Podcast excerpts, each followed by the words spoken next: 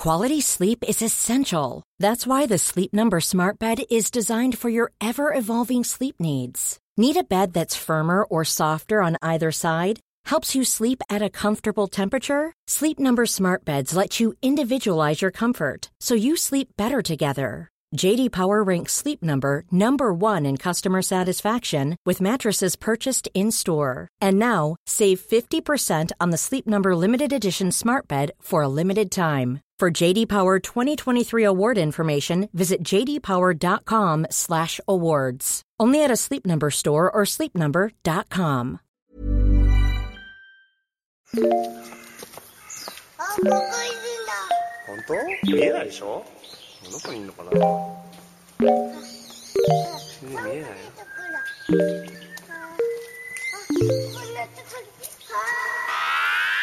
I miss you. What's good, Internet? It is March 13th, 2017, and you are listening to Waypoint Radio. We are back from Boston, and when I say we, I really just mean me, Austin Walker, along with Waypoint's own Danielle Riendeau and Danika Harrod.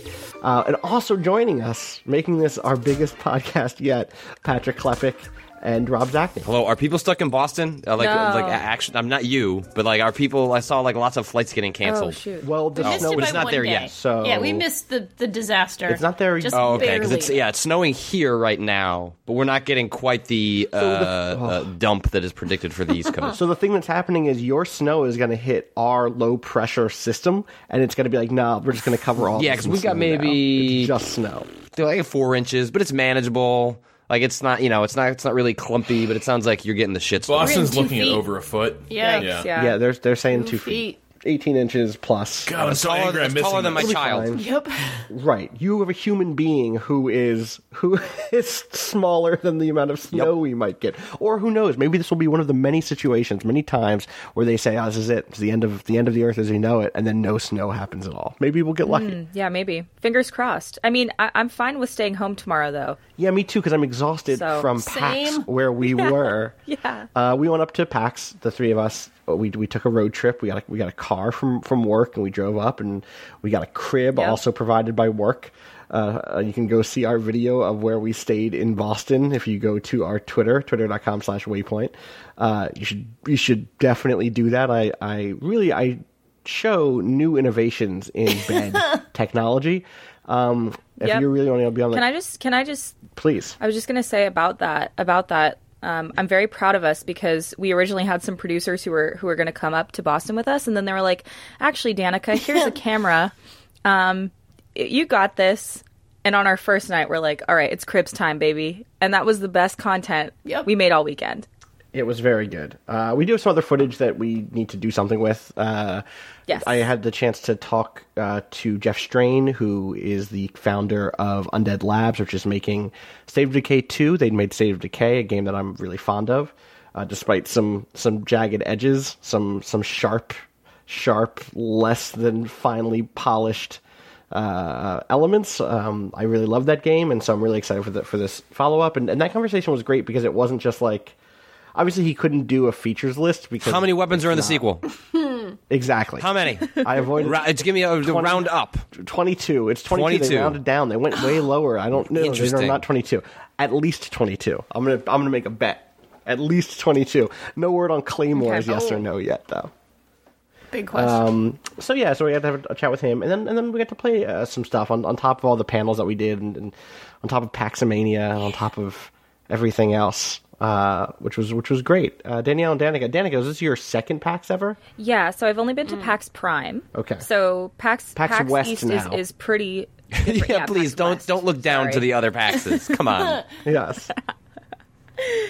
Um, yeah so it was very overwhelming it it was like um i've been doing anime conventions for the last like four plus years um with crunchyroll and it reminded me a lot of an anime convention because it was just like very packed there were a lot of families there um lots of stuff to like buy on top of playing games um but it was it was pretty overwhelming like walking with Austin in like a single file line because traffic was so heavy and having someone like grab his arm and be like can I take a picture with you like going the opposite direction That was literally the first thing that happened when we hit the show floor. It's nice to be able to see people. It's like obviously we didn't have a panel of our own, um, but between uh, Paximania, and then I did do a great uh, panel. I was really lucky to work with uh, Alexander Van Chestine, Tanya Short, and Catherine Cross on a panel about um, authorship and, and whether or not the the intention of a creator matters in the work when it comes to interpretation, um, when it comes to ownership, when it comes to a lot of different things. We we tried to be really multifaceted with that question, um, and I believe there is a recording of that panel that will go up somewhere.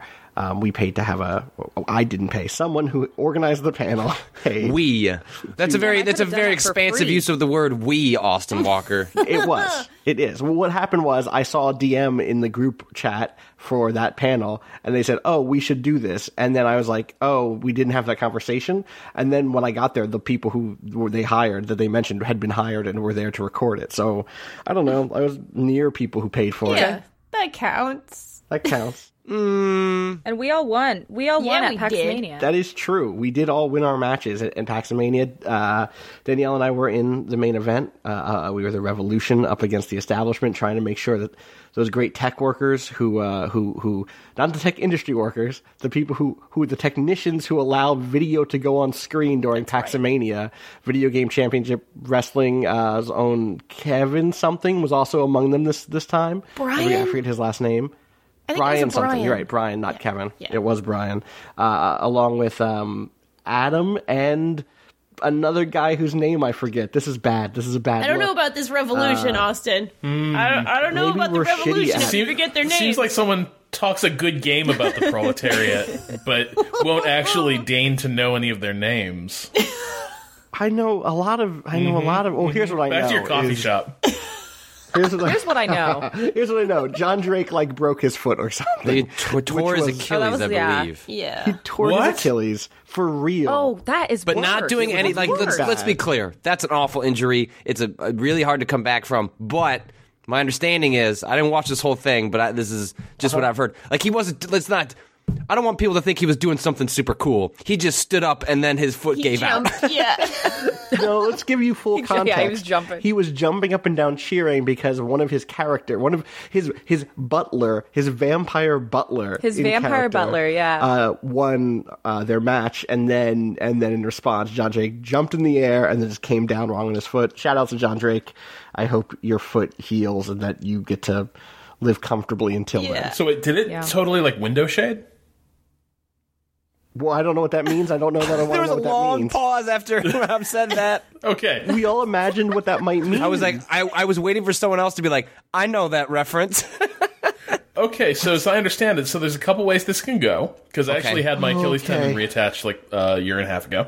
yep. okay. So you can have your tears where like the the tendon is injured, but it's still like doing its whole tendon thing, and it's anchored to uh, the heel, uh, which is awesome. I hate the But- fucking next words coming out of Rob's mouth. Keep going. but then it can also uh, tear completely, and It was a full rupture. like doctors will call it a window shade because the muscle it's anchoring is no longer anchored by the tendon, and it rolls up inside your leg this. like an old fashioned window hate shade. buddy. Oh, buddy. this. Oh, oh no. Oh no. This yeah, is my my my worst. synesthesia is kicking in. Yep. Um. Yeah, I I was. Uh, I hope I hope John Drake is okay. I I have to say I was very proud of myself yeah. because I got asked last minute by. Aaron to be part of Paximania, and I had no idea what. I mean, I knew what I was getting into, but I had no idea what I was going to do, and was was a bit overwhelmed because there's like all these really awesome people in video games, and I'm pretty new to the like video game world, and uh, I kicked everyone's ass in WrestleMania 2000, and like and to be clear, really you were on It like Team New York four. versus Team Canada, so Right. you're a new New Yorker. You're in, like Yeah. you're new to all of this, and you you wiped the floor with the Pretenders. I think is is Yeah. the real thing It to was say here. Pretty amazing. Yeah. It was pretty Yeah, it was amazing. pretty good. Um, Yeah. It was as if you had read the control sheet, unlike everyone else in that match. I sat there, I sat there reading the control sheet the entire show until I went on. It's so smart. That's the way See, to do this is why you're Waypoint the Hedgehog. That's why because you're. I'm you're Waypoint I the Hedgehog. this. I just can't. We're gonna move on. Um, so, but on top of the panels, on top of Paximania, uh, obviously we got to meet a lot of great fans, which was which was fantastic. And we're gonna try to do something. I think probably for for PAX West or for some other event at some point. We should really get all of us there and maybe do a have a panel. panel. Yeah, I think it's time. I think there's Yes. a, there's enough folks under the Waypoint banner at this point that that we should get a table and sit at that table and talk about video games and We other gonna call stuff. it the Way panel? We'll have Yeah. talks about that. We'll figure something Yeah. out. That might be it. I actually prefer the Viceland panel. Yeah. God, what am I doing with my life? What am I doing with my life?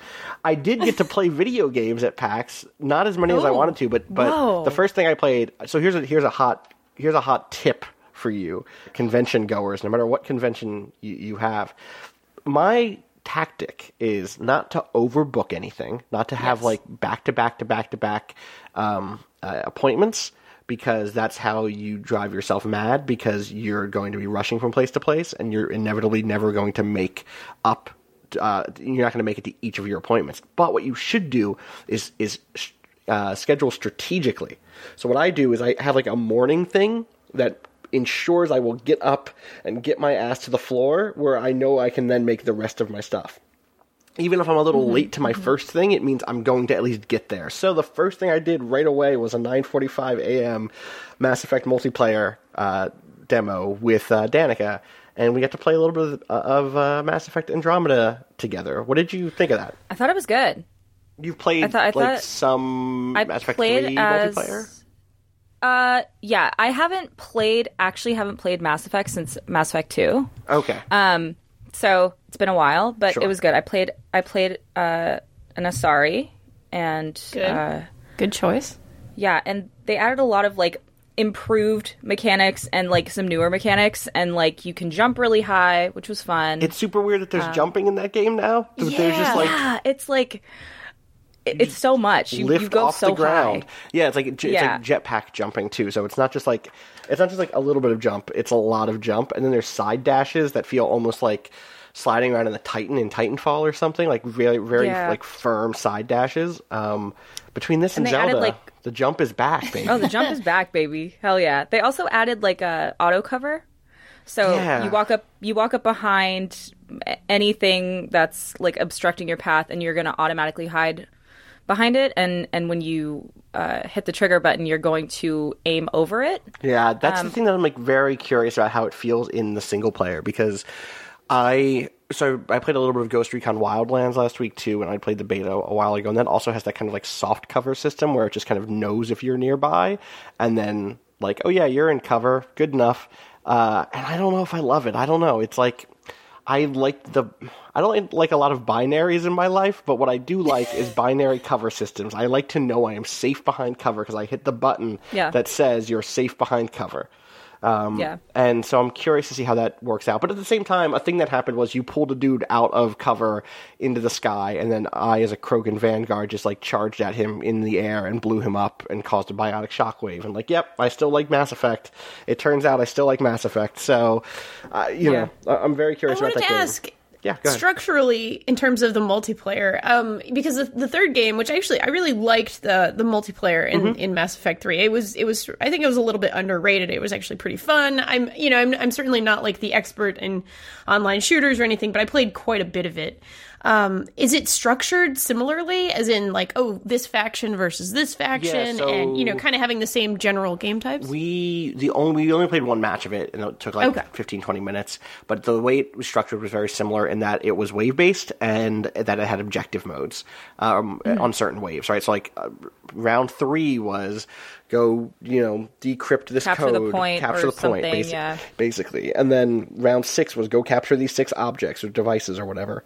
Um, it was going really well in cap in, in wave six. Let me tell you, we were maybe Oh yeah, we were. maybe the best anyone's ever done at any game. I have to say, yeah, I have to say, no one's ever, no one's ever uh, not made mistakes as much as we didn't make mistakes. Uh, we made very few mistakes at all. Um, we had a Yeah. deep understanding of the revival mechanics and of teamwork generally. Um, Yeah. And then mysteriously, I don't know what happened, but the game disconnected, and so they they by four, they I guess they forfeited. They saw how good we were doing, and they're like, Bioware, was Yeah. like, you know what? You just take the W on this one. You guys got it. Yeah, Um, it said it said network disconnection, but I know that that was probably just a, a ploy Right. You know? Well, that's Um, what, that's like. It's like a network disconnection in the sense that whoever runs the enemy AI server back at Bioware HQ pulled the Ethernet cord from the from the wall. Yeah, Seeing how yeah, poorly they're yeah. like, we have to go back to this game's out soon. We have to reprogram the AI, otherwise we'll never beat the the amazing team of Austin and Danika. So I, you know, I just saying. I'm one sure last that's thing. exactly one last it thing. went. I'll, also, oh, sorry, Danielle. What were you saying? Oh, oh Did no! I cut you off? You go for it. No, you. You know what? You're another uh, Danny. You go for it. I was just gonna say that uh, one of the last things I'll say about the controls is uh, movement. Like you move very slow. Like the the default movement is kind of like slow and crouched, and you have to uh, push down on the right stick to uh, just sprint, like go full sprint. There's no like in between. There's no like just walking at a good pace. Yeah. and uh, I'm, I'm, I wasn't I wasn't super stoked on that. that that felt i'm very curious to see if that's like character based is that you know just part of multiplayer? Is that a thing i can switch in the options so that i'm always sprinting? Like I, we didn't get a chance to like dig around that stuff. But again we'll have uh, hands on that in the full game soon march is wild like what mm, patrick you Oh, already God. written recently about how there are too many games coming Stop out it. and Stop it. Just don't even talk about it. If we don't Time acknowledge that the two. games of the next 30 days exist, then we don't have, they don't exist. They don't, they don't exist. i mean you've been playing Mass Effect's not out next week. Persona's not out in three weeks. Stop. It's just not true. well paul's from pax talked to, to say briefly like you've been playing Nier, you've been playing zelda what how are you feeling about those things Stressed out. Those games aren't done yet, and I have played nearly 20 hours of Zelda and only made it to a dungeon and said, "Eh, I don't need to do that yet," and then just went climbing a fucking mountain again. do that dungeon which dungeon did you get? Who cares? I don't. Th- This game is not about the dungeons. I, re- I have like I'm, it- Trust me, you want to do the dungeon. You get a cool thing for doing the dungeons in this game. Pat, I trust you, but I, I will say uh, briefly, I, I don't have any really uh, sweeping pronouncements to make about Zelda as much as uh, as someone that if you listen to podcasts or things that I write about, like you're, especially given my life circumstances, I am usually very interested in games that are objective to objective to kind of maximize my time. And and Zelda, I have tried to. Uh, uh, pull back from that, like uh, Yeah. consciously, and I find that um, uh, this game rewards uh, it is rewarding in its own right, even when if you went back and bullet pointed what you did, you could easily say absolutely nothing, and yet. Over the course of that hour, I will have a bunch of cool stories or little things that happened that were just part of the systems and the environment, or things, some sweet vista that I discovered, Right. Um, that is not going to be part of a, you know, it's not doesn't check anything off my side quest list. It doesn't add a heart to uh, to my repertoire, but the fact that a Zelda game, which became so, you know, I like a Skyward Sword for various reasons, but its linearity was an, an extreme crutch, and it's like it's part of I think the whiplash for this game, as it, from a design perspective, it was them saying, I mean, if there's any. Uh, is sort of commonality in the criticism of Skyward Sword is like there's some cool ideas here, but holy shit, like back off, Nintendo! Like you've gone too far down a certain path, and uh, whereas Breath of the Wild goes in the extreme other direction, where um, I, those checkboxes I, I- I don't need. I mean, obviously, there's a cool thing in the dungeon. I'll do the dungeon. I'm, I'm at the front of it, and which is why I switched over to Nier to to at least play something else. But I'm I'm enjoying how much. I'm enjoying this game, despite the fact that I'm not doing the things that otherwise were the focus of any other Zelda game. yeah, I'm I'm shocked that I'm still playing Zelda. I'm like hour 85 plus, maybe 90 by now. Um, and like last night, I was exhausted, but before I went to bed, I was like, I'm gonna do a shrine or two. And also, I'm gonna say that in my head, and I'm not gonna commit to which ones. I'm not like going to say I'm gonna go do those two shrines I already know. I'm gonna give myself two shrines, and I'll just when I- find the shrines, I'll do those shrines. And I ended up doing a really I got two shrines. Oh, God. Two shrines. Great, good. I'm glad. I'm glad this is my podcast. This is it's, it's a reference for me You and got the whole alone. team besides. Mike. What do you expect? That's true. Uh, the the shrines I ended up doing was a cool labyrinth like ruins thing that was great, which I won't spoil more. Um, and then one that let me do weird electricity stuff uh, and completely fuck around with their mechanics in a way that I don't think that they necessarily intended, which was great. So 90 hours in, I'm still. I'm only like 66, 67 shrines, and there are probably another 50 or something. So I'm I'm shocked that I'm still playing this game, but it's I, I feel like it's going to be a game that I uh, am going to conscious. Like part of the reason I played, I, I made it to the shrine, uh, to the dungeon, and then switched over to Nier because I think what I have to to Yeah. fully enjoy that game and what it excels at. I need to not look at it how I view other games, which is a game to finish like you know, to, in a quick, fa- I feel I will undercut what is enjoyable about that game if I put in my head, I need to finish this the next week before Mass Effect is out so I can move on to the next game, and instead treat Zelda as a game that I dip in and out of over the course of several Yeah. months. So that in the spurts that I'm with it, I'm enjoying it for what it's good at. Whereas a game like Mass Effect is going to be more like Horizon, in which I I'm can go from point to point. And uh, I mean, I haven't played uh, the new Mass Effect, but I presume you know everything indicates it is going to be within uh, that realm where there's exploration, but it is not the exploration that Breath of the Wild. Um, um, is and so that's a game like Nier or uh, uh, or Mass Effect where I can jump into that, Right. feel like I've accomplished something, but then when I go back to Zelda, it's a different feel, it's a different approach, and so it's like if I don't finish Zelda until sometime in April, like I, I'm going to be okay with that because I think otherwise I'll undercut Right, what's enjoyable I- think that's the way to do it for sure. Otherwise, you'll just end up trying to rush through it and be miserable. How are you finding Nier so Yeah. far? How far into it are you? I, That is a fucking weird game. Um, uh, it's it's bizarre. I've, I really only, unfortunately, so the uh, the stream I did last week, which the archive will finally go up, uh, I think later today. Um, I, I didn't play any of the demos, so I uh, when I the part that I played was like the bit that uh, your, your PlayStation lets you start jumping into as soon as it's downloaded some X amount of the, the game Right. data. As it turns out, I guess that was just the demo, so it wasn't anything new for people who had uh, tuned in. And then also, when you get to that point, the game just says, "Hey, why don't you go download that other 40 gigs?" And I was like, "Okay." And then when I loaded it up this morning, I was like, "Well, I'll just pick up where I left off." It's like it doesn't keep your save from the end of that section, and so then I had to spend 45 minutes Oh, play, playing the no. part that I'd It's a already cool played. part. Which, fortunately, I was gonna say, like, come on, like the first 45 minutes involve uh, you like take hacking the arm of a giant. Um, uh, str- it, uh, like oil installation that yells "kill, kill, kill," and then you rip off its arm and beat it to death with it. So you know what? Two times of that ain't, so bad. Ain't so bad. That game is interesting. I'm like I'm like five or six hours in. I think that the world is fascinating, and also I wish I'd played it before Zelda because I keep trying to climb walls that I'm not allowed to climb. Um, I like. I think it's really cool. I'm not. I'm not like shitting on Nier at all. Like I think it's it's doing really weird stuff with the story. Um, the it's here. Here are the things I like about about Nier Automata so far. That I I'll just be as brief as possible. I really like that there is no like neutral perspective on the world. You play as an android who, and a very, very, very light spoilers here. You play as an an- okay, so humans in this world this is at the start of the game. I am so sure this will get more complicated as the game continues. um, but You're gonna you're gonna act like this already isn't complicated. I know. I know. What you're about to outline. Humans live on the moon because Yep. aliens invaded years ago and deployed machines to kill everybody. And so the humans retreated to the moon, built androids to go back to Earth and fight the machines to then eventually be able to get Earth back where they can then stage a, a counterattack against aliens.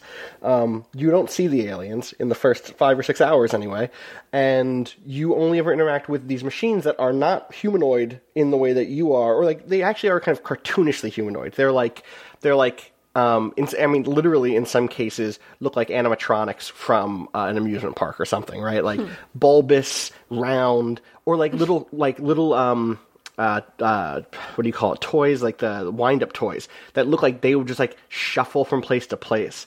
And then those robots, those machines, like gesture at the ways that humans interact in a way that's really grotesque and like extreme. So like, yeah, they'll yell kill, kill, kill, kill, kill. Or I, I saw, I saw one machine doing what looked like a sex at another machine um, but not actually not actually i want to be clear those machines aren't fucking those machines are doing what they think humans do or something So it wasn't it wasn't a sex. It just looked like a it sex. just looked It was like a it was sex. a visual sex, it was like a pantomime right like a Okay. pantomime of a sex. a pantomime of a sex and that was weird but the thing i like about all of this is that it's never like oh okay of course my position is like the neutral position from which i can see the world. Like you're implicated immediately as an underling in this weird paramilitary group of androids being sent to earth to fight on behalf of another group. Like so you're always a little bit disinterested but not like apolitically disinterested. Like like I'm not I'm not even fighting for myself here. Um, and I, I I just love that there's no just like oh yeah the aliens are the bad guy. It's like XCOM is the inverse of this where it's like okay I'm a human the aliens are bad. at The end. That's super easy to unpack. Like fuck off aliens. I want Earth back. Uh, got it. Easy. I like how complicated this is from the jump. And I my understanding is Well, that's not you're not even you're not even including the the, the broader context of like Nier and how this relates or doesn't relate because I don't know. But like, go read an article that I put together last week that helps outline how weird and interesting. Uh, Nier is and the original Nier that came out for also has 360, uh, androids and PS3. also has like it's and Yeah, well, like that's that's what I don't know yet. Like what the connection is between these two games. So spoilers for Nier. Skip ahead thirty seconds if you're if you somehow are going to go play that game for forty five hours, which you won't. So just listen. Um, like that game. That game posits a world in which the humans you encounter, you later learn, are themselves robots that achieved their own form of consciousness and built a civilization. Be- they- but they were created by humans who were killed by a a plague. And so, like, are the are the the quote unquote humans living on the moon actually just the robot automatons that achieved consciousness from the original Or Nier? the souls so they're not actually humans. They're from the other because that's the other thing with Nier is there are also geists on top of the the robots that are different that are the actual human spirits of the Hmm. that were- yeah, were extracted from the humans that died in the ancient, then like, the or Red Eye rather, our current There's- modern there's time also dragons civilization. involved because it also connects to, Yep. Dra- to Drakengard one and three, but not two. Two is its own timeline. It's only I think only connected by a novella. Wait, wait. This is related to the Drakengard. Yeah, series? Jaws. This is the same. This is the same whole thing. Wait, Near Nier and Drakengard are the same same Yeah. thing. So, well, sort of. Like Nier, um, Oh, no. there, there is an ending to the original Drakengard. Uh, th- th- this goes a lot deeper if you want to follow this rabbit hole. But the I'm basics link a is that timeline so that Rob can see, but you keep talking. the the end of uh, one of the endings to Drakengard involves you going to a parallel or alternate dimension, which uh, turns out to be uh, like modern day Tokyo, and that at the end of a boss battle, um, you on top of your do they call them dragons or dragon Drakengard? I don't know enough about that series. But anyway, your dragon is shot down, you and the dragon are killed, and in the process, you end up re- like your body, which uh, reacts weirdly because you are magical in property, uh, to the, uh, it reacts uh, strangely to the environment of this modern day Tokyo, thus releasing a plague which kicks in the events of Nier. But it's not like all endings of Drakengard are canonical to Nier. It is just like E. ending It's just five of five. E. E. Yes. also, Drakengard 3 is actually a prequel to Drakengard 1, and that also only connects to Drakengard 1, not through any of the endings, but only through a novel. So it's. Great. Uh huh. Wow. I have a question about. I have a question about this timeline you sent me. Yeah. Okay. Okay. Is it the word stage play? So yes, yes, that's exactly the part. That's the part where I'm getting I stuck got here. good news for you, bud, because there was video of that stage play, and that video includes lots of like women dressed as as maids with guns. Good. And that's the immediate prequel to Nier Automata, as far as people can tell, or at least as far as people could tell before Nier Automata came out. I have not checked in on the fandom to see how they reacted yet. People seem happy about this game, but So so basically, like Nier Mm-hmm. is like pushing the concept of transmedia to like the furthest Yes. possible dream. Like this is the this is the Star Trek of transmedia uh, franchises. yes, accurate. Okay. I'm not even sure it's transmedia anymore. It is just it is something its own. It it's it needs its own term. It's called Nier. Also, Okay. Yeah, Okay. Where does where does the part where Justin McElroy goes fishing fit into this?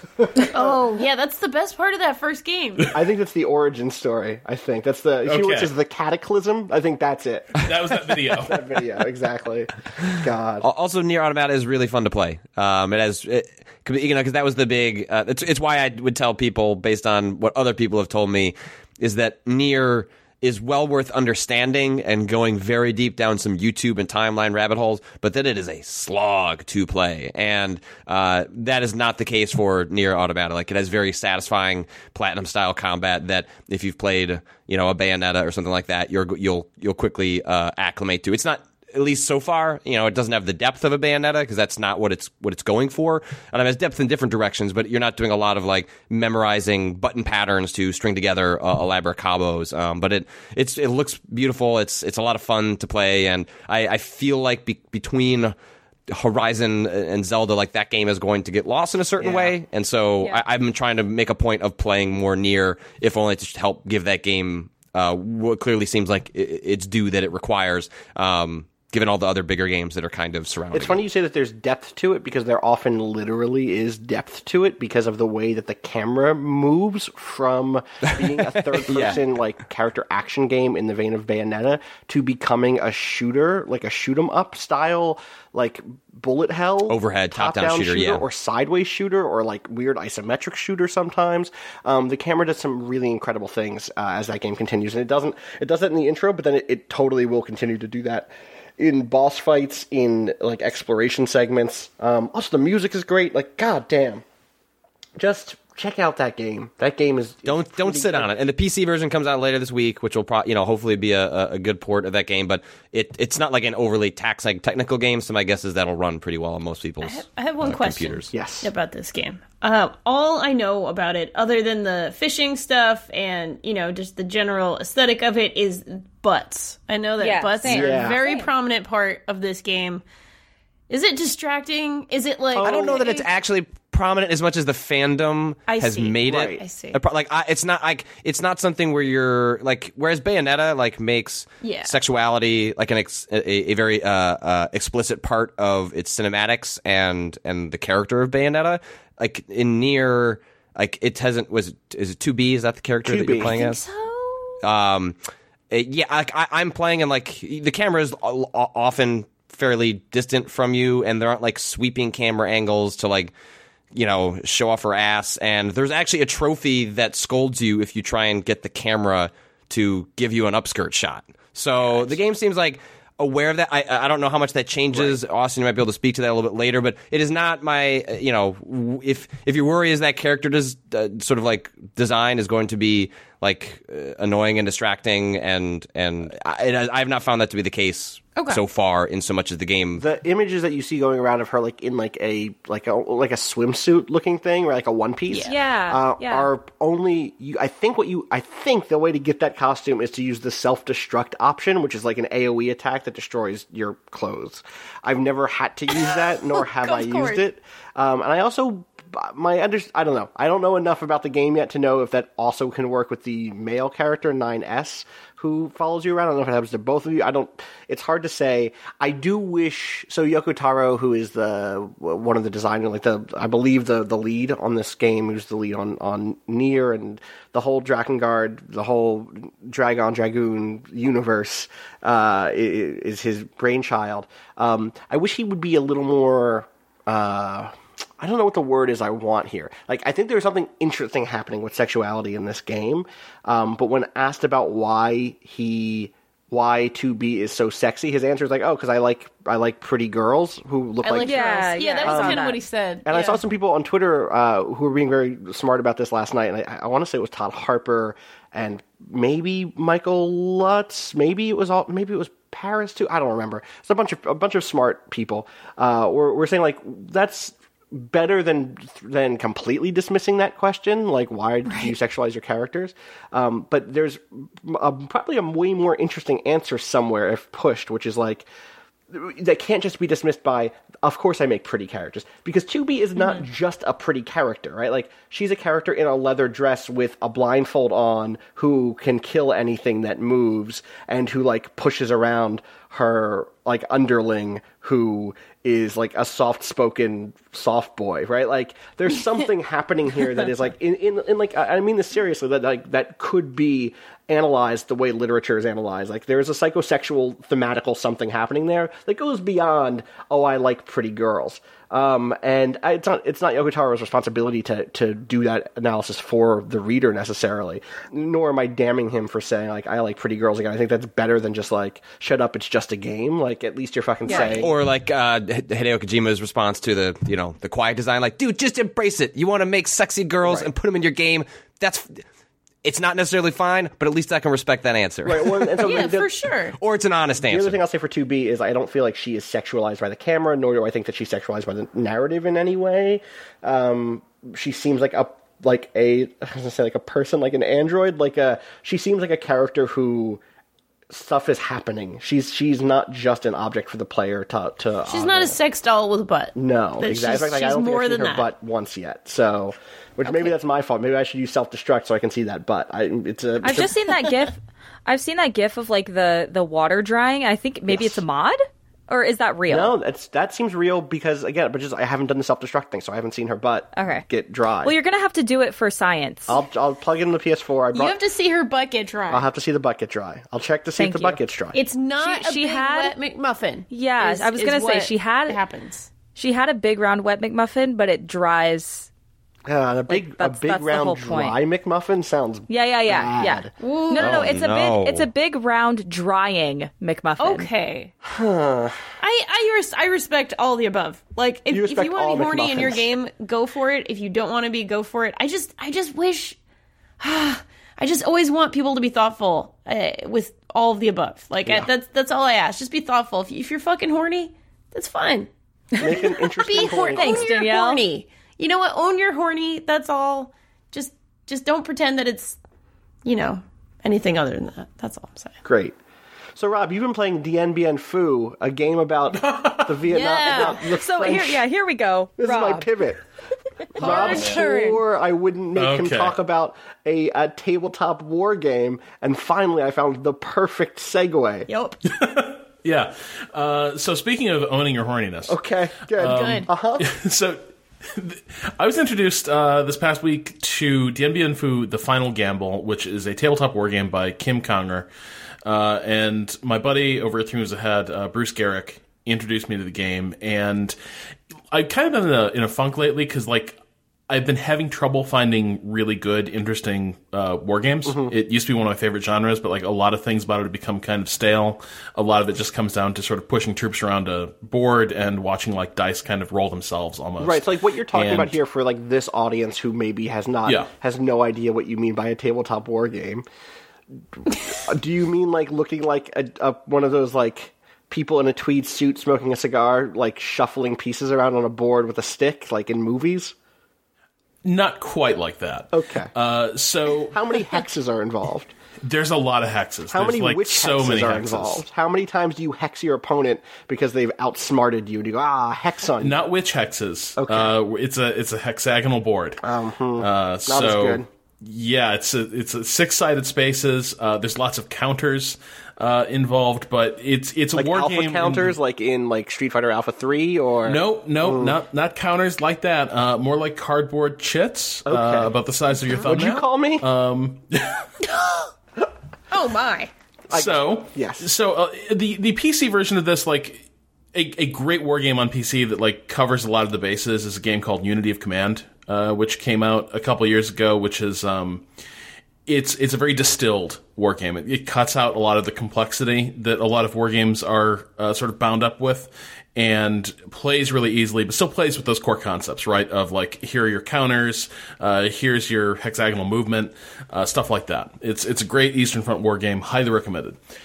A lot of war games aren't that simple. Okay, so what separates Dien Bien Phu from the other war games, which are like v- very, in my head, like when I have in the past watched or tried to play a tabletop war game, it means that I lose seven hours of my life and often feel like I'm I've never actually made any interesting decisions because Yeah. the scenario has boxed me in to play one certain way, and it seems at every move like any troop placement or movement that would be made is the only possible one, or that like it's it's scaffold or it's it's spiraled out of control because of something that happened five hours ago, and I don't actually Yeah. feel any connection to what's happening. So how does Dien Bien Phu um, change that? Also, it's D I E N space B I E N space P H U.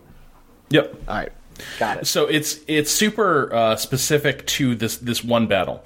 Uh, so Dien Bien Phu is basically um, when the French were sort of in the final stages of their colonial war in uh, French Indochina uh, against the the Viet Minh. Uh, which which sort of later in the peace settlement became North Vietnam, uh, but they're basically in a colonial war against a communist-inspired uh, indigenous resistance movement uh, that was sort of funded and armed by by uh, you know communist sponsors.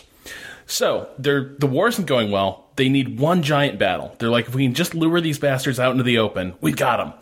So what do we do? We put everyone into the middle of this valley, and they basically say, "Come at me, bro." and it goes about as well as you'd expect. Uh, the the Viet Minh uh, have have months to prepare. They surround this uh, the, this airstrip uh, series, this this airstrip and series of fortresses, and it turns into this really deadly like two month siege. Uh, where the French paratroopers are trying to hold out against like massive waves of communist forces. The scenario is where it gets really interesting. So the communists, the two sides play completely differently. Uh, core functions of the game, fun- like behave completely differently. So it's not just like it's in other words, it's not just like chess or something where like we basically have the same pieces. It's not like Fire Emblem where like you and I basically are still just moving pieces around on a board in exactly the same way. We just start on opposite sides. Yeah, no, you're playing almost different different games. Like you have completely different things to consider. Uh, the the the big controlling factor for the French is that um, everything like maintaining full like readiness so that you're fighting with all your resources, uh, like artillery, armor. Uh, you're able to heal wounded infantry and get them back back in the field uh, if you have enough medicine. All the supplies that make that possible have to be air airdropped in.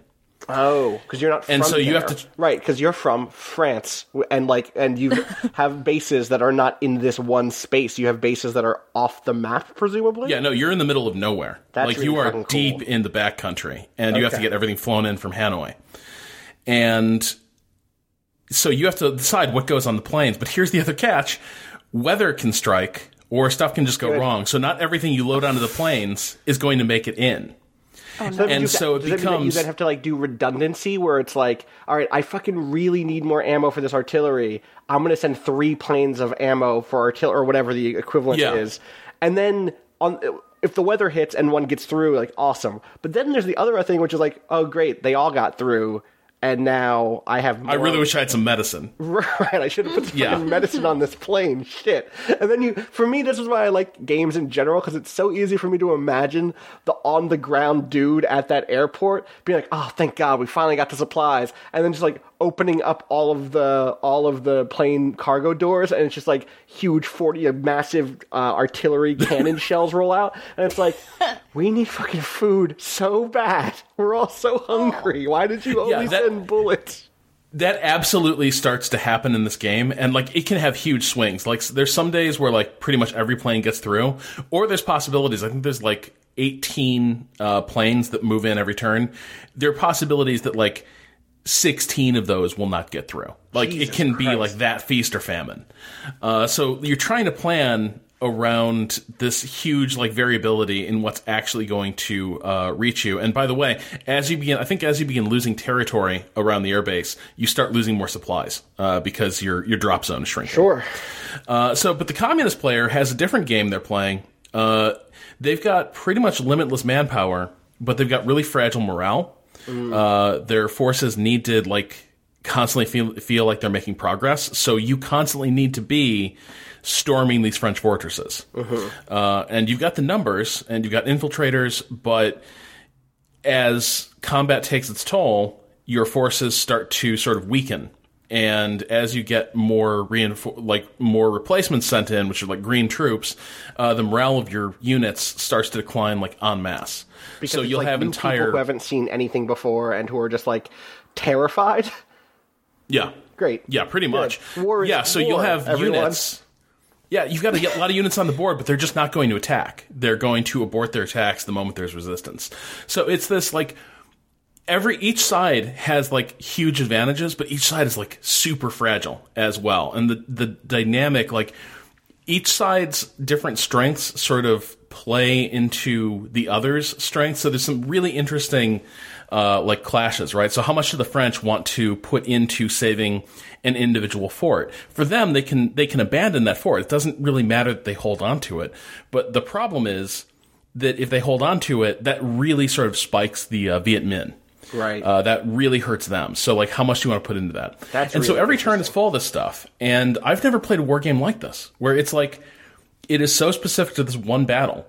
Um, and Right, that's the other every, thing, right? This isn't again the thing that separates this from like most other when we think of and I think most of our audience thinks of war games or like strategy games on the PC or or again things like Fire Emblem, it's about like having a generalizable gameplay system Quality sleep is essential. That's why the Sleep Number Smart Bed is designed for your ever evolving sleep needs. Need a bed that's firmer or softer on either side? Helps you sleep at a comfortable temperature? Sleep Number Smart Beds let you individualize your comfort so you sleep better together. JD Power ranks Sleep Number number 1 in customer satisfaction with mattresses purchased in-store. And now, save 50% on the Sleep Number limited edition Smart Bed for a limited time. For JD Power 2023 award information, visit jdpower.com/awards. Only at a Sleep Number store or sleepnumber.com. then you can reapply elsewhere. Like, oh, okay, Yeah. like I this is the basic rule set. You know, swords beat axes, axes beat lances, lances beat swords, and that means that we can deploy that new system every like on all these different maps. Or oh, this one has a river, this one has like weird stone columns that you can destroy. But like basically, the basic gameplay is the same, and it would feel silly to just have a single game about one big battle. Yeah, and that's and that's kind of the funny thing that you see in the tabletop space a lot, where you've got these designs that are sort of spe- specific to a, a given situation, and this is really unusual, especially in the wargame space, where it's like. Uh, this is a really interesting story, and we're going to focus on the things that are singular about that story. And that means the system can't be applied to, say, just any old, you know, battle in history. It only works really in this one place, but boy, does it work! And every Right. turn is just super dramatic. So This, it was um, it was a treat. There's a really good Three Moves Ahead episode that you're not on, uh, uh, in which Bruce Geryk actually speaks with uh, Kim Kanger, the designer of this game. Um, I remember this because I listened to it in a Popeyes in London, Ontario, in May of 2015 because I was like a week away from moving back to New York uh, to start a Giant Bomb, and it was one of the last podcasts I listened to up in up in Ontario, and it's like fantastic. It's like so good because it gets into all the details of like there are questions when you design a historical game, especially a strategy, any sort of strategy game that has to deal with history, where it's like, okay, we know what happened in this war. We know, for instance, that the Allies win in World War II. How do you build a game that do you, do you build the game that makes it so that that is the natural conclusion of the mechanics? If the mechanics just played themselves out, so to speak, that the Allies would win, or do you make a game that lets the Axis player succeed in ways that they that the Axis did not succeed historically? We know what happened in the Civil War. Do you make the game that that replicates that same stru- that same structure so that so that the North wins and the Union is is repaired, or do you make a game that that encourages both sides to, to have an equal shot at it. Like, how do you do that stuff? And that's a conversation with a designer about that exact question and, and what the kind of, even what the political ramifications are of trying to be neutral in that position versus trying to, to show a different historical position or like, it's a really great conversation. Uh, it's, it's Three Moves Ahead, episode 305. I cannot recommend it enough. Um, so, really glad that you finally played this game, Rob. Yeah, no, I was like, I was kind of. Uh, I felt like I was sort of summoning Everest while I was learning the game, uh, but it, it's it, it was it was awesome, and I wish more games, not just war games, but like just Right. more games in general, uh, had this sort of like specific thought through approach to subject matter, right? Not just using a theme as a skin, but really unpacking what that like theme or that topic could lend to the game. and then like sticking with that thing instead of trying to be like, okay, now that we have this core mechanic down, we now it needs to be with generate- Mecha. Well, okay, well, slow down. We don't say things you can't fucking take back, Rob. Uh, everything could use some mecha. One of the things that makes Nier cool is it sometimes just has mechs in it, just cause. It's great. Fair. I think we should probably go to questions soon, but first, I do just briefly want to talk about a couple of things I did see at PAX besides Mass Effect Andromeda, um, because I, I had a chance to go by the Annapurna booth. Annapurna is a newish independent publisher that's tied to. I mean, it, Film it's studio. a film studio, right? Uh, Like, Tribeca, right? is it tied to Tribeca or is it? What's the? I don't know what the actual like heritage Let's is. take there. a. I'm going to take a look on the Google machine. Sure. How about that? Oh well, you know they they were a, they co-produced Annapurna Todd Solondz's m- most recent film, so they've they've done some movies. Um, they've done some movies I don't love. They're but they're behind like uh, some movies I like, and Yeah. Foxcatcher and Spring Breakers. Spring Breakers, and yeah, Oh yeah, yeah, yeah. Zero Dark Thirty, I think. yes, that's correct. Um, the master, um, and are getting into games. And I, whenever this happens, I always feel really like skeptical. Um, anytime uh, uh, someone from a different media area comes in and is like, "Oh hey, yeah, we want to uh, figure out games. We want to do some game stuff." And it's like, okay, here we go. Like, what fucking bullshit licensed property are you gonna make out into a platformer now? And then I went to that booth and played a bunch of games that I think are really dope. So that's a good feeling. I know Danika, you and I both played Donut County, which is by Yes. uh, or is designed by Ben Esposito. Is that correct? Um, uh, whose Twitter name is t- at Tora Horse. Uh, and let me let me just Twitter. let me just pitch you Donut County. All right, let me figure out the best way to do this. Okay, think about Katamari uh, Damacy. Is that how you pronounce that word? Yes. I think so. Okay. Now, instead of being a ball, you're a hole in the ground. This should feel relevant because in 2017 sometimes feels like there's a hole in the ground and it's swallowing us all up. And in this game, you are that hole. And you start by swallowing up little pieces of grass and trash, and then maybe a rock, and then maybe a chair, and soon you're swallowing up ranger stations in this rural place called Donut County. Or maybe it's not called Donut County. It feels like it's called Donut County. Because you, you grow and grow with everything that you swallow up. Exactly, like in Katamari, as you as you successfully eat a small thing, you get bigger and bigger and bigger. Um, and sometimes there's puzzle elements where it's like, oh, you have to knock over the things in a certain order in order to like get access to the thing that you can actually eat. Um, and it's all r- really pretty. It has like a sort of um, a, cartoonish. Obviously, the thing that jumps to mind right now is Night in the Woods. It's all animal characters who speak the way in this pseudo naturalistic voice, this sort of like internet talk that's that you talked about a couple of weeks ago, Patrick, um, where it's like, oh yeah, this is how me and my friends text at least, um, and that really works and it's really cute and and down in the hole, the people who have been swallowed are like trying to work out what happened as they sit ten thousand feet in the dark uh, below the surface of the earth, like around all the other stuff that's been swallowed by the hole, and also it's just like it's bright and colorful and there's really good music. And that was like oh this is literally the opposite I of the sort of thing I expected from a serious film studio getting into games. That was the first thing I played there. And that was like that set the stage that they are interested in that part of of of games also the kind of independent space where bright and colorful things happen and not just the independent space where dour things happen. Um not that that part is bad. I like those I like dour games so. Uh, one reason to be optimistic for Annapurna is that uh, it's being uh, one of the guys heading it up is this guy uh, Nathan Gary, who was the head of um, Sony Santa Monica's sort of Mm. Like independent outreach division. Like he's That the, makes a lot one of of the guys that was that helped connect uh, Sony with that game company, and it was you know one of the primary guys overlooking games like Journey. Um, so there's there's reason to think that, and if you think about games like Journey and other games that Sony Santa Monica put out in the in, in partnering with independent developers, you you can immediately see. Uh, the same sort of lineage and Totally. taste uh, in this, and so you know, does that mean that they're going to put out the next Journey? You know, who knows? But I think it, it, I think there's reason to be optimistic that it's not just a film studio like let's get into games. It's like they found folks Yes. that really know their shit and are gonna.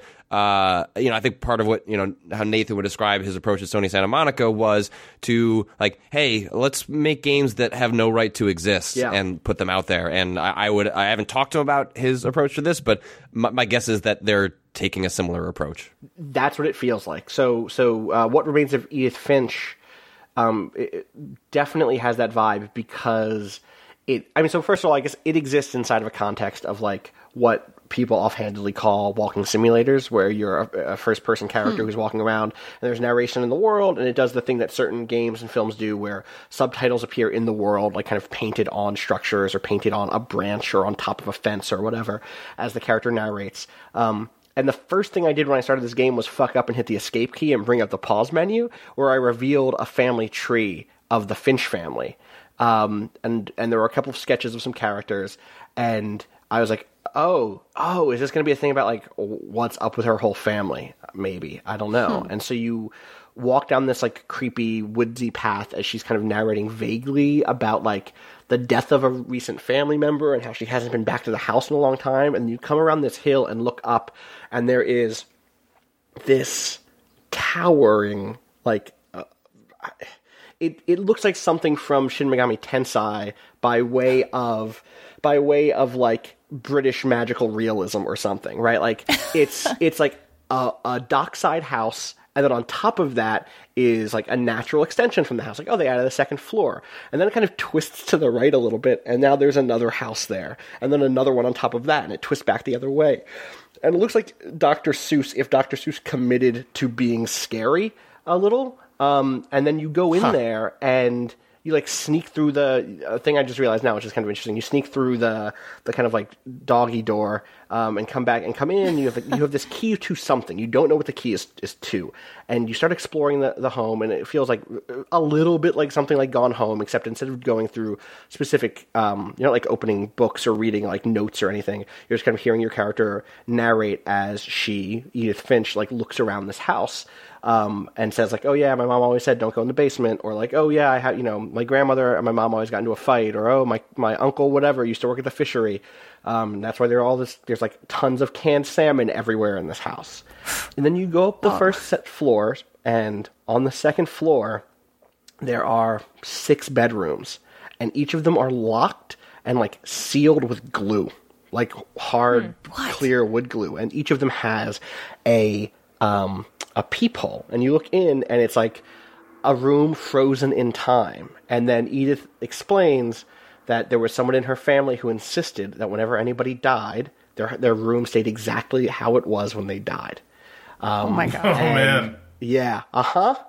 Um, and so then you start looking through the peepholes and like trying to figure out like what the fuck is this family, um, and you end up finding one room with an open door that has a copy of um, uh, 10,000 10,000 leagues under the sea, twenty thousand leagues under the sea, twenty thousand. 20,000. uh, under the sea, and you and it has a lock on it, and you're like, okay, well, I have this key, and you open it and lift it, and it's a secret door that opens into one of the locked bedrooms, and you go in there and then see a, a, a child's bedroom from like 20 years ago or something, um, Oh my god. and begin to live her last day alive, in which she is in her bed, ha- and she's like, she then takes over as the narrator, and then it's the thing that they showed at E3 of this weird dreamlike thing of her turning into this is really so she's in a bedroom and there's a, a bird at the door. I'm just narrating my demo because like it's really Oh my God. there's a bird at the or at the not the door at the at the window pecking at the window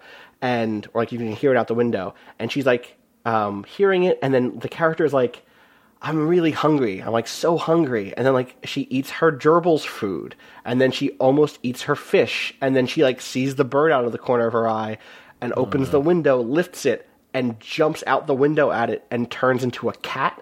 And the thing that happens here is like it doesn't dismiss the following sequence, which involves her turning into a number of different weird animals while trying to find things to eat, including like hawks, where suddenly you're a, a first-person hawk diving through like fields, like chasing down mice, or a shark who's like looking for seals to eat.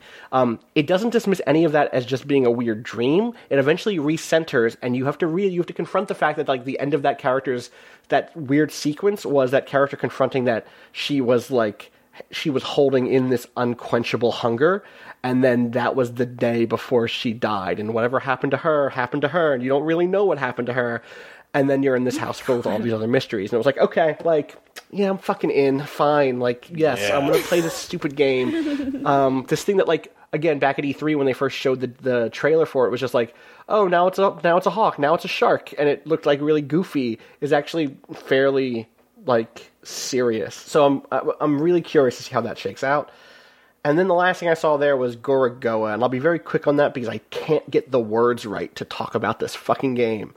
It's a point and click adventure game that happens in four frames. So your screen is split into four frames. And in each frame, or to start out with, three of the frames are empty and one of them is a picture. It's a picture of like a guy and he sees something out the window. I'm just gonna I'm gonna invent a thing really quick to explain how this game works. So he I'm just gonna say like, okay, he needs to get a red ball. This is not from the game. I'm just gonna explain the mechanics through this example. He needs to get a red ball. And so um, to do that, maybe there's an arrow, and you, you hit left on the arrow, and he leaves that room and goes into the room to the left of it, right? Um, and then in that room, maybe there's a picture, and you can zoom in on the picture, uh, or you can click on him to make him go back to the right room or something. But instead, you click on the picture, and then you're like, okay, well, what am I doing at this picture? It's a picture of a clown, right? and then you drag you go to like click on something and realize you're dragging the frame and then you can move the frame of the the picture frame into a different frame on your screen and then zoom out and you're in a new scene in that frame. So he's so the boy is still in the room where the photo of the clown is, and now you've zoomed out in a different frame to where it's a photo of the it's a photo frame in the back of a circus where a clown is looking down on the ground sad, right? Or something. And you keep doing this and going in and out of these different sub frames and dragging the sort of like framing object inside of the the scene into different frames to recapture stuff and move it away. I basically I, I solved a puzzle that had to do with temperature, but uh, temperature and clocks and magnetism by like moving gauges around and magnetic objects so that they could see each other in different. Fr- it's unbe- I can't explain this game. It's really hard. It's a puzzle game. It's like a puzzle adventure point and click game that like made me a little nauseous to play because it felt like it felt like having vertigo and like whoa, okay there are a bunch of things happening that are layered in a really weird way but every time i solved a puzzle i felt like a genius so at It least sounds a little like the Esper machine in Blade Runner meets like an Escher drawing. yeah exactly like that. man. that's like exactly right like but, but then again also the art style is like hand drawn very soft and very um soft but also it feels old. It feels like you know it's a drawing from 1918. Like, um, and everything has this like vaguely. I don't know what the what the kind of mythological connection is, but there's a, a very strange dragon. Like a, it looks almost like a like a feathered dragon, like you would find in Chinese mythology or Aztec mythology or something. Um, and uh, it is really creepy every now and then. Like every now and then, something sneaks in that is like overwhelming. Uh, so I'm really excited to play more of that. And it was just like one of those things. Like I came to this booth. I almost didn't take this meeting, right? Like I, I kind of put off this meeting for a week. They'd been emailing me and emailing me. I was like, oh yeah, they have some cool looking stuff, I guess. But I'm not looking to like have that meeting. And I walked by the first day, and the first thing that I, the thing that I noticed, and like shout outs to devs who do this, they'd set up their booth such that it really felt like it was not on the PAX floor proper. There were plants there and couches and like what looked like good headphones, so it looked like I could actually go maybe play a demo there and not feel like I was being swallowed by PAX.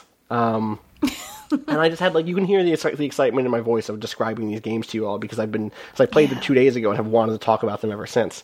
Uh, it was like a really surprising showing from a publisher, and it's exciting to see new smaller pubs get into this this scene. Right, like I know what I'm going to get from Devolver at this point, and I'm going to get stuff that I like. I watched someone play Ruiner for 15 minutes, and Ruiner looks dope. Ape Out, they just announced Ape Out, a, a game that's like looks like what if Hotline Miami was only three colors, and also you were a big gorilla, and also there was like free jazz playing, free jazz drumming playing, synced to you playing. Like, oh yeah, that sounds like a game Devolver would make. Um, so it's cool to see another publisher step up in this in this area and like do cool shit. So that's my excitement for the week. I think. Yay. That sounds honestly amazing. Uh, I can't wait to play all of that. That all sounds like my jam. Capital letters. Ca- all the way capitals or just Do you know when it's? Do you know M? when Gorgo is coming out? Uh, Was there a Gorogoa, uh. Gorogoa is coming out in the future. In the future. I think In it's the sometime this year. That, that game has been in development for a long Yeah. ass time. Yeah, Yeah, yeah. I played a demo of that like four years ago. Yeah. Oh, shit. It's Okay. Fucking, it's really weird. I don't know. Yeah, but it's worth playing.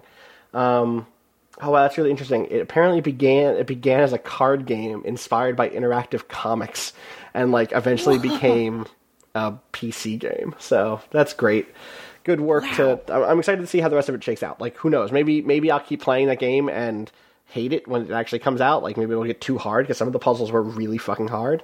Um, but I really, again, felt not just smart, but it feels sometimes like casting a spell. Do you know what I mean? or like doing a yeah, yeah. ritual, like, oh, weird. Like, oh, I figured out something about the way reality works that no one else knows. And that's a cool feeling. Oh, that's to have. intoxicating. Yeah, Yeah. that sounds so, amazing. So, yes. Um, I think it's probably time for the question bucket.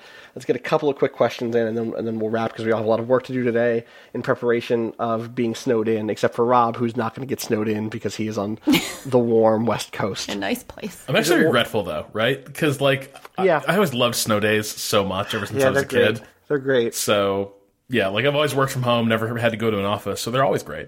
I think I have a. I might buy. I might be on an ambulance. So oh no, I that sounds. My snow day might be very oh. intense. Yeah.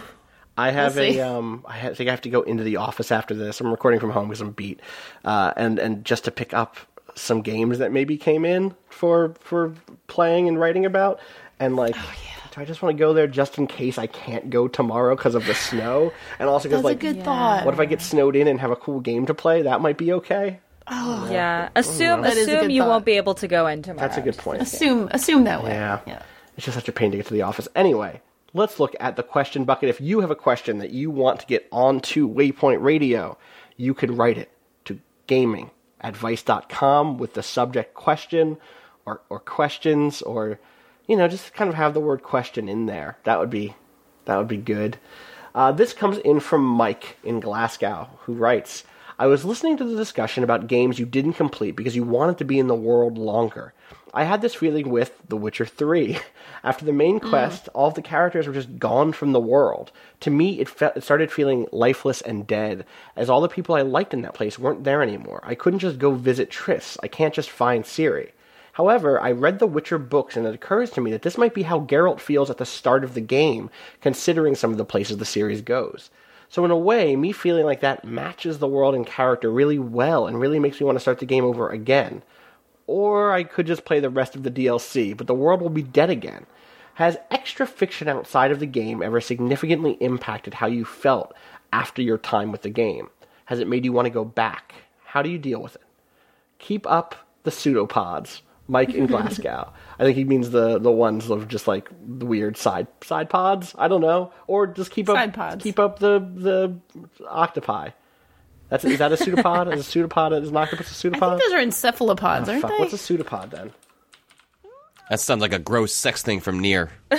yeah, it's doing a sex in in Nier with Andrew. Yeah, it's, it's, a yeah, it's, doing, it's a oh, I found some pseudopods. Yeah. Okay. yeah. Okay. Hmm. So, has anyone know- ever gone to exterior like the a novel after you finished a game and are kind of like missing the world? I feel like I have a, a weird version of this with Overwatch in that I'm I am now at a point where I'm much more interested in what the Overwatch fan community makes Oh, than what. Blizzard makes Right. Yeah, about yeah. Overwatch. Like I'm super interested in the comics and like the cool art that people make, but I haven't actually played Overwatch in months Mm. and I'm totally okay with that. I know this is sort of the opposite of that, like being sad about something, but it's like no, this is I can I can see this, you know, really being a thing for folks. Mm-hmm. Anybody else? Any anyone who's like dug into? I guess here's a question for you, Rob. Is like you've just played this game, Dien Bien Phu. Are you eager to go like read about it now, about the actual historical battle, or are you content with with your your weekend, your tryst? Oh, no, no, no. with, all like for me wargaming and like a reading list go hand in hand right so mm-hmm. and and you can't actually visit uh, bruce Geryk and talk war games without having books pressed into your hand on the way out the door. Uh, he's he's very much one of those people where he's like oh you haven't read this? Well that's that's unacceptable. We must resolve this right away. Uh, he's a bit like a very giving uh, mr norrell in jonathan strange and mr norrell.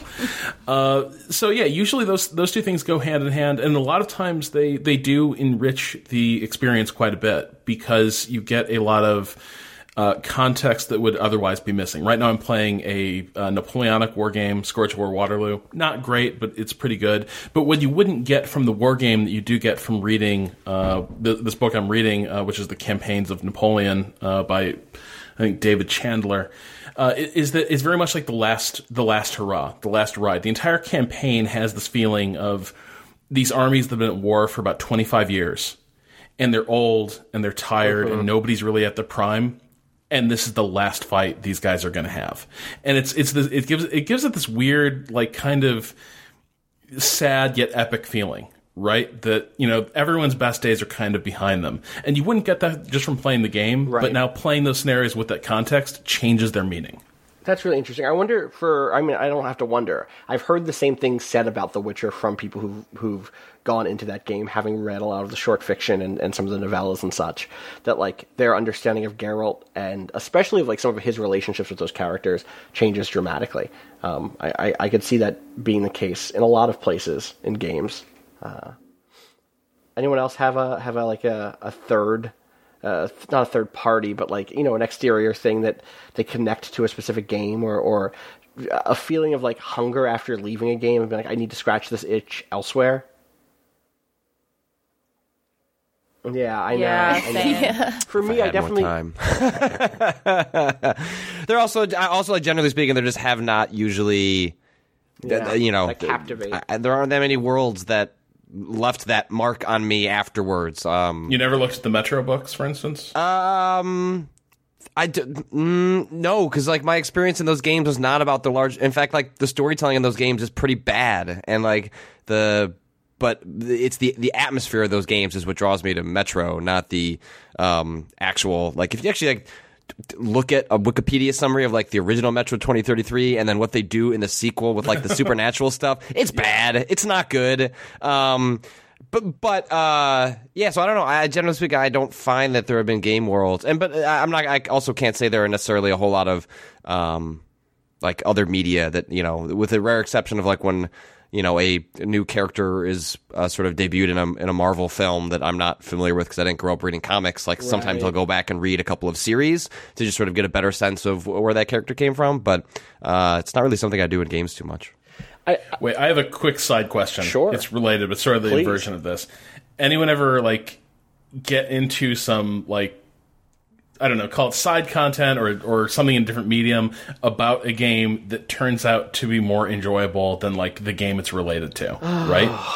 probably. Do you have something in mind? Do you have a thing specifically? I like I'm remembering uh, that Halo Forward Unto Dawn uh, series, which got me really excited for the direction Halo is moving with like Halo Four. I want to sure. say, and then I was like, oh, you aren't moving that direction at all. Like Forward Unto Dawn is this kind of interesting like uh, Battlestar Galactica esque take on uh, what like grunts in the in the Halo universe. Are, like we go through and what that what that story looks like, uh, and it touches on a lot of really cool themes about like militarism uh, and you know a societal elite versus uh, you know sort of the the broader universe Right. they're exploiting. And then, an, And you're and like, then oh man, 4, Halo. an ancient evil awakened, right? Like that's a, Yes! a big Yes! a big skull man happened. So Skullman. uh, yeah, uh, his name is the the, Yeah, the Fallout Didact. Shelter's Ooh, Fallout Shelter. Fallout Shelter's way better than Fallout Four. Hmm, that's an I don't interesting know. one. Oh, I don't, I don't know that Fallout Shelter is actually. I, hmm, I had a. It is. that's a that's a brutal claim. Oh man, I don't know that it is. holds up. I think Fallout Shelter came at the right place at the right time. I played a lot of Fallout Shelter. But I hear it's a lot bigger now though. There's more going on than there used to be. Is okay, what I maybe. I'll take a look at it again. I don't. All right, but Also, I'm, Fall- I'm also curious to hear Fallout this. 4 is just bad. So you know, wow. yeah, I don't think it's. I don't think it's that great. I like it to more be than honest. most, but I but I, I'm not here to defend Fallout 4. And I've I'll save my rhetorical bullets for another day, for another for other shit. I do the opposite thing of this, which is I have always like gone to games to scratch the interactive itch of a an interest that I have, right? Like whenever there was a new Gundam show out, I would go to play a mech game, not even necessarily a Gundam game. Like, oh, I really want to play Armored Core now because you know Gundam Wing Double O was was on air at the time or something, right?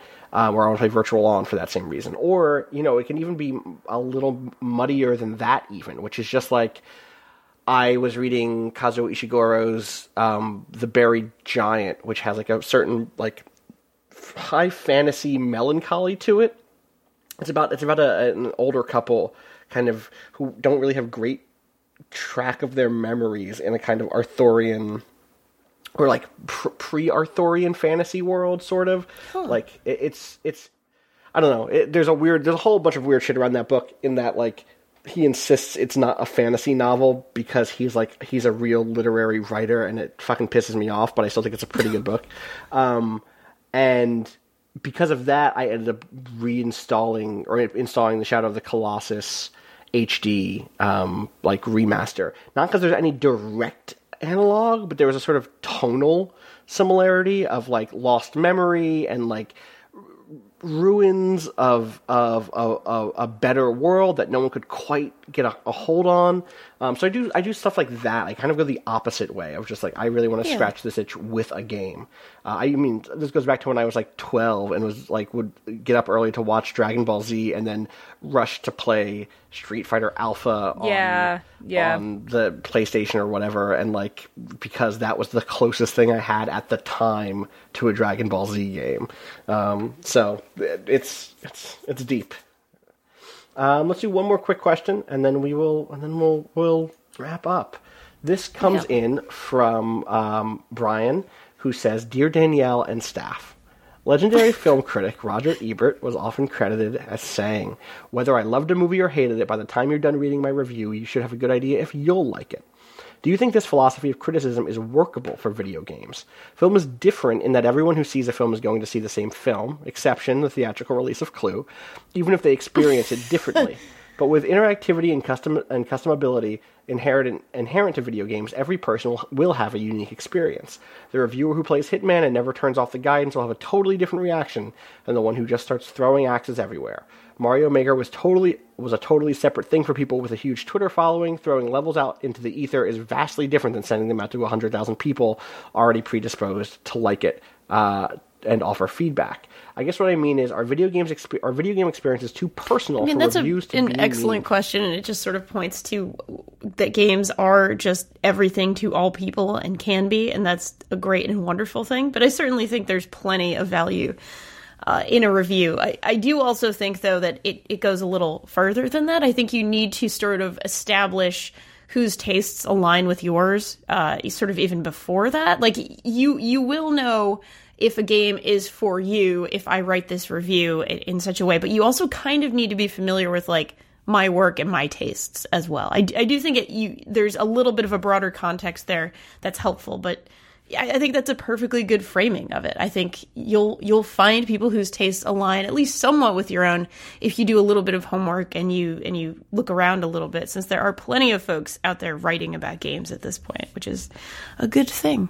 And for that matter, you should do that with film critics also. Like I, I oh, don't, Oh, I don't know. Yeah. I guess it's interesting because this question actually gets at or towards or kind of gestures towards what Ebert's entire argument was against games as art, which which I think is often uh, un- maybe not unfair, like understandably dismissed instead of engaged with. But it's it's a little frustrating because I think it's important to engage with his argument. And his argument is this: is that like that degree of differentiation in play experience means that there can't be a relationship between author and and reader or, or player, which I disagree with, obviously. But like that is the argument he's actually making is that you know the the famous example he gave was like you could get you could play if you Romeo and Juliet was a game you could play it so that Romeo and Juliet got together and lived happily ever after. And so that somehow spits in the face of the author which means that meaning is not the author's meaning is not conveyed.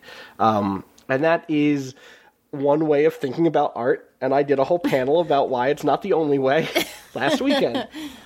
Um, but I think that it's uh, for me. Then the the thing that this ends up wrapping back around to is I think I disagree with the Ebert line that that reviews that the or I guess he could do whatever he wants with his reviews. Like if his goal was was to convey the information about whether or not his reader would themselves like a movie, that's totally fine. But I don't think that that is the standard by which all reviews or criticism or analysis should be held. That's one type of review that I'm glad is out there, but it can also be um, it can also be uh, a hamstring to, to do that sort of writing. Like when I reviewed Grow Home for uh, by Ubisoft a couple of years ago for GameSpot, like writing in their style meant that I could only speak to its like key features and the way it executed on those and not the context that I experienced the game in, which was thinking about Ubisoft's weird small studio pseudo indie thing that they were trying to do at the time.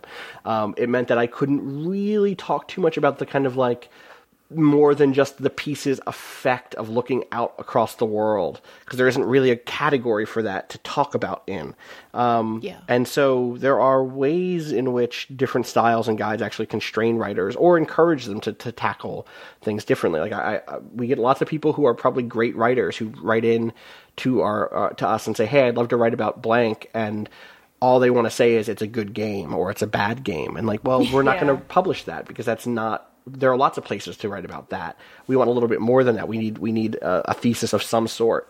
Um, and so like different outlets have different have different interests. Um, and I'm glad that we have the ones that we have, but that doesn't necessarily mean that I have a disagreement with you know. Or I think that other people who are doing it the other way are fucking up or something. Uh, I'm curious, uh, everybody else, like as readers, what do you look for in a review or or in criticism? Like when you. That's a big question. Do you know what I mean? Like, I know what it feels like when I've read something I like, and it, that can be again, that can be the consumer-driven. Like, I'm glad I know about this now. I know I don't want to spend my money on it, or it can I think be, yeah, for, for yeah, for me it's a reaction or an experience, right? Like so, it's rather than checkboxing, like you know, we joke about how many weapons or how many levels.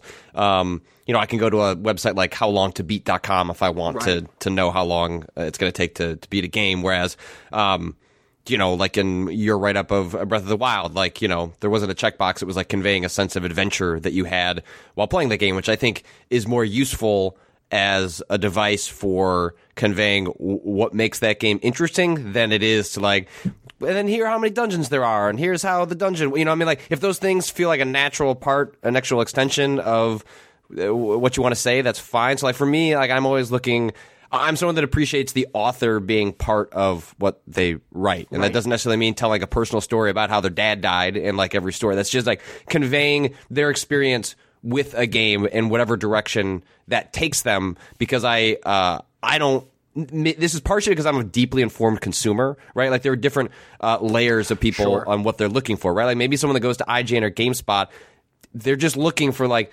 ah, man, like I is that new Mass Effect any good, or you know, Right. should I I just saw go play. Zelda? And like, Right. there's something totally uh, utilitarian and useful to that existing. But for me, as someone that doesn't need to know whether it's good or bad, I'm more interested in your reaction to it, and I can extrapolate plenty from there because I have the vocabulary and the understanding, and I've seen trailers. Like, so for me, as someone who's informed and appreciates video games as a medium, and as goes beyond just whether it's good or bad, for me, in criticism, and this is true for all my you know sort of hobbies like horror movies and other things like that. I don't care if it's good or like I can extrapolate that from the experience or the reaction you had to it, and then I can sort of surmise what that means vis-a-vis me. Do you does, anyone remember a specific time when like critics were clearly split on a thing and you couldn't quite tell what you would think of something until you actually played it or saw it or read it?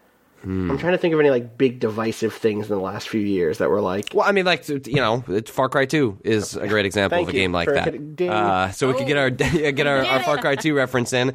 That that's a game idle that thumbs right there. Yep. yeah was was was the I think the uh, general uh, quote unquote consensus on that game was that it w- was a bad game or or I think more uh it more that it was misunderstood. I think there are lots of reasons to dislike that game um that are legitimate if you if you don't necessarily subscribe to the things it does interesting. Um but I think that's a, an example of a game that if you were just to go look at you know the Metacritic or the reviews from a a handful of critics that you know are, are not just people writing for IGN and GameSpot. And I don't say that to disparage those websites as Right, much as sure. there were a lot of reviews that said Far Cry 2 doesn't work. Um, right, it's literally eh. broken because I have malaria and my guns break. This I can't complete this stuff. Yeah. and instead, like that, that was you know a small group of of critics and enthusiasts like started championing that game and have tried you know over the years have I think shifted. Um, the understanding of that, um, or at least like been out there with the the pom poms. But I think that's a game that there was a uh, uh, the way some people talk about it is so far removed than the way that it was sort of generally critically Yeah. uh, received. Yeah, I think it's a really good example. Danika, is this Maybe Heavy Rain is another Yeah, Heavy Rain's definitely potential. one. Any of the games from that dude are like that. Honestly, Yeah. even Yeah. even interior like even to me even just my own opinions feel divisive about Yes, yes. like i when i think about my time with heavy rain there were lots of times that i was having a really good time like a really good time There's some cool and smart things in those games for sure. Like the way they do mundane. We had a piece Mm-hmm. very recently about the way they do mundane actions, and it's kind of brilliant. And then there's also like stripping for no reason. yeah that does happen doesn't it yeah, it does. but that scene with the fucking finger is something That's else That's something else, man. It is. The Party scene and beyond, great. Yep It is It's a awesome. good scene. Yeah. It's a good scene in Beyond. And then there's lots of terrible scenes in Beyond. Yeah, like the desert. God, that whole Yup. desert stuff. Oh, Lord. Both deserts. There are two deserts in Beyond, Yes. I've just remembered, and both of them are bad. Oh mm-hmm. God. Oh, David Cage, what are we going to do with you? That's the real question. have this have this same exact conversation later this year. Except we're going to be way Probably. more frustrated because it's going to be his fucking android racism game. So, oh yeah. Oh, okay. I think that's going to do it for us. Let's go out on David Cage thinking about David Cage. I hope that's the box quote that they put on is uh, uh, is uh, Austin Walker waypoint. Close your eyes and think of David Cage. That's Austin Walker said it. Oh wow. Yep. Oh boy. That's it. That's Yep. ugh. Ugh. I mm, have I mentioned the thing that he said when I saw that game when I saw D- Detroit Beyond Human? Is that what it's called? Oh, please do. Is that what it's called? Detroit Yes. Beyond Human. Become human. Become human or beyond human. I think Whatever. it's beyond, right? The fact that it's No, because become, Beyond Two Souls, it's wasn't it? it's be, yeah, it's beyond two souls. It's Detroit become human. Detroit Heavy Rain Two Souls, right? Right. I saw that trailer. I saw the behind closed doors demo at E3, and after every everyone was, oh my god, this this good android negotiator saved that little girl's life. It's unbelievable. And then he said, uh, "I want to be clear that this game. I'm not going to do. I can't do David Cage. That's probably racist." He said, "I could do. Oh, I want to do his voice so bad. I'm not gonna." But he I don't said, think it's racist because he's French. I don't think that's a His game race- I, well, I also just think the voice is going to be bad. This so. game but is y- it's all good. Yeah. uh, not like Blade Runner because uh, you see, in this game you are playing as an android detective who is good, uh, and in all of the other worlds, the androids are bad. Uh, and so, unlike Blade Runner and RoboCop, wow. um, you are you are the android yourself, and it's like, which version of Blade Runner did you see, Doc? Because I got bad news about Deckard. That was a great accent, by we the want way. to that was uh, pretty fucking good, hum- Austin. humanize the androids. We think that uh, the- in the Terminator, the, they are the bad guys, but here they are the good guys. And it was like, I can't be in this room with you anymore. it was really infuriating. It was really infuriating. Um, and also, it's going to be about like classism and racism, so like that's going to be good. No. Well, he's always had such a handle on the nuances of American life. Um, I think if there's anybody equipped to talk about uh, like postmodern, post-industrial Detroit, it's it's definitely David Cage. What what license? What David Cage? What license would you like to give David Cage to make a game about? What like? Bioshock Infinite. Oh my god, why would you say that out loud? Oh my god. Could you imagine David Cage's Bioshock That's- Infinite? I'm going for the most extreme thing that I can think of. Oh my god. And David that- Cage's Bioshock note- Infinite. There is always a, a lighthouse. There is always a girl. Uh, all right, everybody. I am Austin Walker. You can find me on Twitter at Austin underscore Walker. Let's go around this virtual table real quick and see who else is where on the internet. Danika Harrod, where are you? Um, I am on the internet uh 24/7. No, not 24/7, but you can find me at Danika Harrod. Uh, Rob Zacny. How about you? You can find me on Twitter at Rob Zacny. Patrick Klepek Find me at Patrick Klepek. and Danielle Riendeau. At Danielle or I on Twitter. And of course, you can find everything we do at waypoint.vice.com, bazinga.zone, waypoint.dog.arf, digitalpyramids.com, Yep. all the best URLs. You can find us on Twitter at twitter.com slash waypoint, facebook.com slash waypointvice, youtube.com slash waypointvice. If you ever have an issue watching one of our videos on the proprietary Vice video player, just go to the YouTube. They're, they're there. You can watch them there. Be sure to go to our Twitter or Facebook to watch the incredible Waypoint Cribs episode that we shot while in Boston. Uh, I'm pretty happy with it, frankly. Um, thank you to Boen for letting us use the song Miss You off of his EP Pale Machine. Uh, you can find out info about him at waypoint.zone slash B-O-E-N. You can go buy that song. That song is dope. Please give him money for it. Woo. And as always, stick around. We have some good shit coming this week, just like every week, s- as long as we survive the snowstorm, the impending doom of this blizzard. Yes. Keep us in your hearts. Uh, and until next time, peace.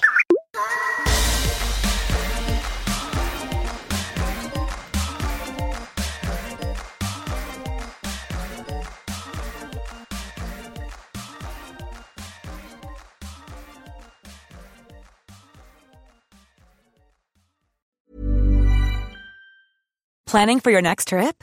Elevate your travel style with Quince. Quince has all the jet setting essentials you'll want for your next getaway, like European linen, premium luggage options, buttery soft Italian leather bags, and so much more. And is all priced at 50 to 80% less than similar brands. Plus, Quince only works with factories that use safe and ethical manufacturing practices. Pack your bags with high-quality essentials you'll be wearing for vacations to come with Quince. Go to quince.com slash pack for free shipping and 365-day returns.